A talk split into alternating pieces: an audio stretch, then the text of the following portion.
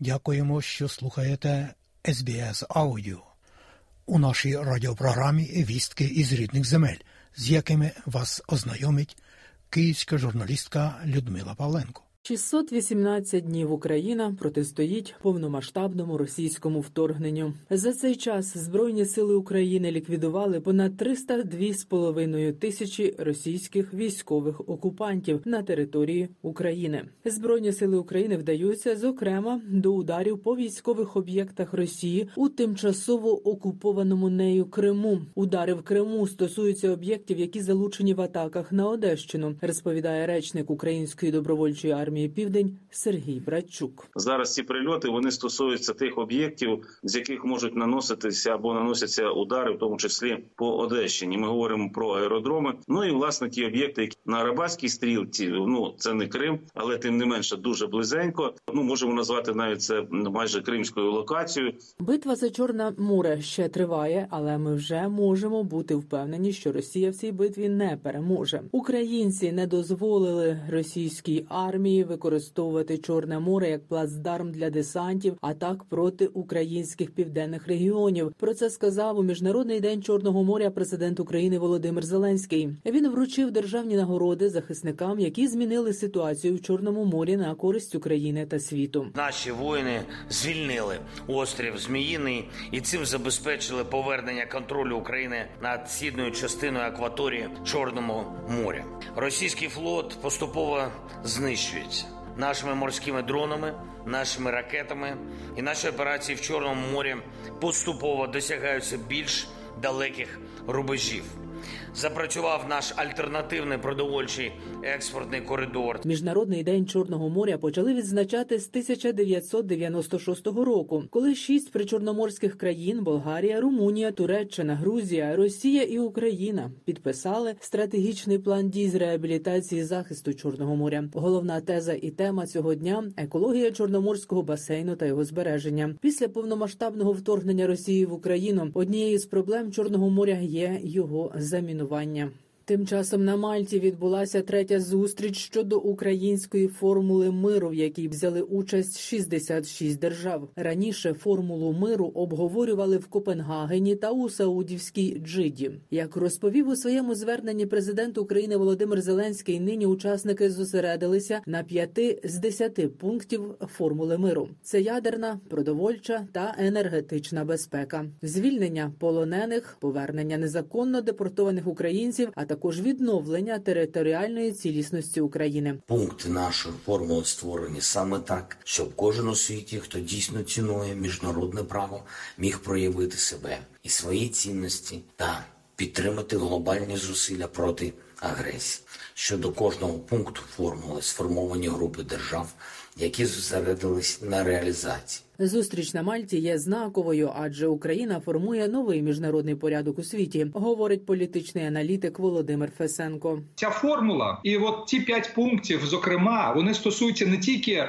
питань встановлення миру в Україні, вони стосуються глобальних питань, питань справедливого миру, безпечного миру для всієї планети. Саме це я думаю є підґрунтям для проведення цього глобального саміту миру. Це не тільки України стосується. Це стосується майбутньої архітектури безпеки, майбутнього світового міжнародного порядку. Тому що зараз всі говорять, от руйнується міжнародний порядок, руйнує його Росія, руйнують деякі інші деструктивні сили, але його треба буде відновлювати. Як відновлювати? От Україна одна з перших запропонувала конкретний план, і е, да, шанси є. Заява міністра оборони Росії Сергія Шойгу про готовність цитую до постконфліктного врегулювання української кризи. Кінець цитати свідчить про відсутність можливості перемогти Україну військовим шляхом. Про відсутність такої можливості для Росії. Про це сказав в ефірі єдиного телевізійного марафону секретар Ради національної безпеки і оборони України Олексій Данилов. За його словами, наразі у Росії займаються підготовкою політичних проєктів в Україні для подальшої внутрішньої дестабілізації. Вони готують свої політичні проекти. Вони готують на сьогоднішній день російськомовного цю, скажімо,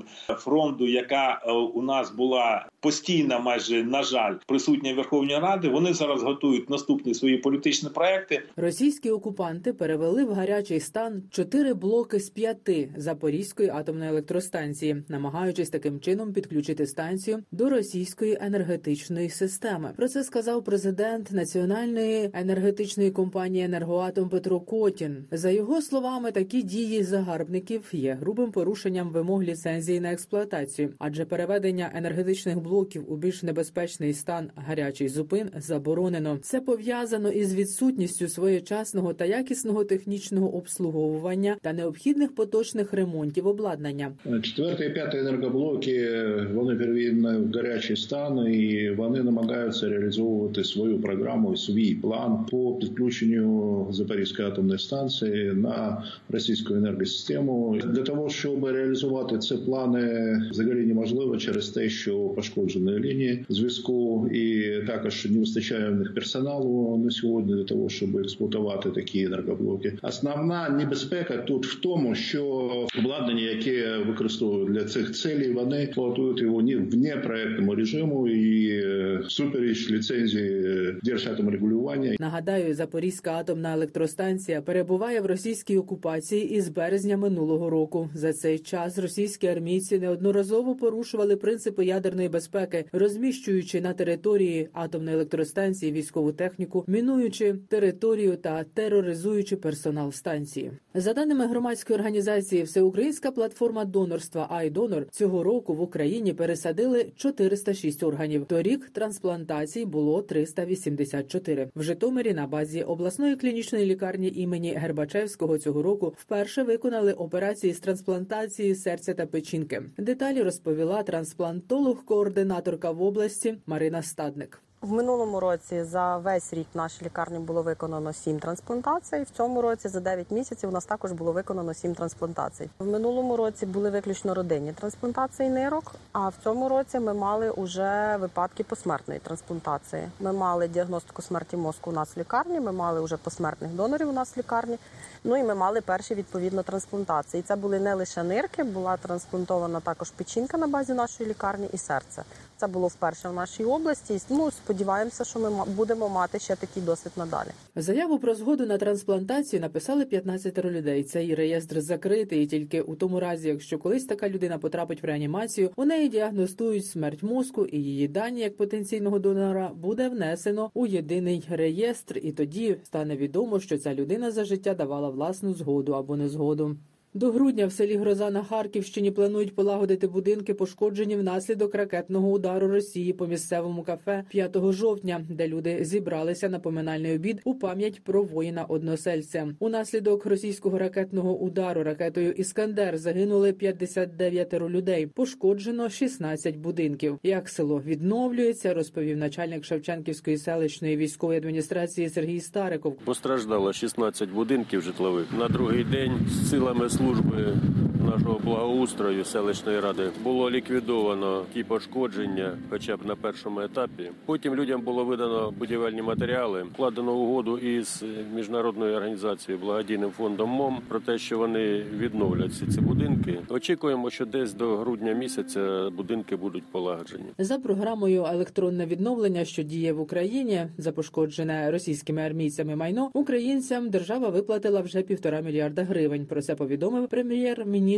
України Денис Шмигаль під час засідання уряду. За його словами, кошти отримали майже 19 тисяч родин. Найбільша потреба в цьому на Харківщині, Київщині та Миколаївщині. Також глава уряду повідомив, що надійшло майже 5 тисяч звернень щодо компенсації за знищене майно. У Львові скульптурні композиції з пагорба слави перенесуть до музею територія терору. Про це повідомляється на сайті Львівської міської ради. Скульптурні композиції Мати батьківщина, воїн з прапором, присяга, а також інші елементи, що розташовані на пагорбі слави, перенесуть до музею тоталітарних режимів. Територія терору. У міській раді також поінформували, що з пагорба слави вже демонтували радянський напис. Митрополит Православної церкви України Епіфаній очолив літургію, що відбулася 29 жовтня в храмі трьох святителів на території Чернівецького національного університету імені Юрія Федьковича. У своїй проповіді він зазначив, що війна торкається всіх, і завдяки спільному опору задуми російського ворога не здійснюються. Там на південному сході зараз точиться боротьба. Але тут, на заході, ми не повинні забувати про це. А кожен повинен дбати про те, щоб наближати нашу спільну велику українську перемогу. Бо ми хочемо жити у свободі і незалежності. І за цей великий Божий дар ми платимо з вами дуже високу ціну ціну людських життів. Тому ми підносимо наші особливі молитви за наших новітніх воїнів. Героїв десятки країн і тисячі кінотеатрів, український мультик Мавка, лісова пісня продовжує підкорювати серця шанувальників. Цю українську анімацію подивилися у 80 країнах світу. Розповіла в ефірі єдиного марафону продюсерка стрічки Ірина Костюк. Українська пісня звучить в оригіналі у всіх країнах світу, де вийшла мавка. Це понад 80 країн. Якщо говорити, де вийшла мавка, то мабуть легше сказати, де не вийшла. Ну звичайно, в країні терорист вона ніколи не вийде. Ми не продали ще тільки до Китаю, і Японії, і Південної Африки. А так інші всі країни нам приходять звіти, дивлення. З 9 листопада до 25 лютого 2024 року у Києві в мистецькому арсеналі проходитиме виставка сучасних митців співіснування з темрявою. Це мистецька рефлексія на минулорічні масові відключення світла в Україні внаслідок російських ракетних атак по енергетичній інфраструктурі України. Відповідний анонс вже з'явився на Фейсбук-сторінці мистецького арсеналу. Експозиція шукає відповідь на запитання, яким має бути мистецтво в умовах відключень електроенергії енергії, щоб не зникнути в темряві. Митці підготували мультимедійні та аудіовізуальні інсталяції, перформанси, живопис тощо. В останню неділю жовтня Україна традиційно перейшла на зимовий час. На сьогодні економія електроенергії внаслідок сезонної зміни часу не суттєва, тому в багатьох країнах зараз міркують про відмову від практики переведення годинників кожні півроку. Президент громадської організації Українська асоціація медицини сну, кардіолог і сомнолог Юрій Погорецький розповів українському радіо, що вітав би таке рішення. Було доведено вченими фахівцями, що це все сприяє погіршенню стану сну пацієнтів особливо з коморбідними захворюваннями, і всесвітня спільнота сомнологів, нейрофізіологів, лікарів стверджують, не потрібно цього робити. Треба жити в своїх часових поясах і не порушувати свої циркадні ритми. Це впливає негативно на стан здоров'я людей. В Україні кілька разів хотіли скасувати сезонне переведення годинників. Ще в березні 2021 року народні депутати ухвалили вже в першому читанні законопроект, яким пропонувалося закріпити зимовий час і відмовитися від сезонного переведення годинників. Але під час голосування в другому читанні забракло голосів для остаточного ухвалення відповідного закону. Людмила Павленко із Києва для SBS Аудіо.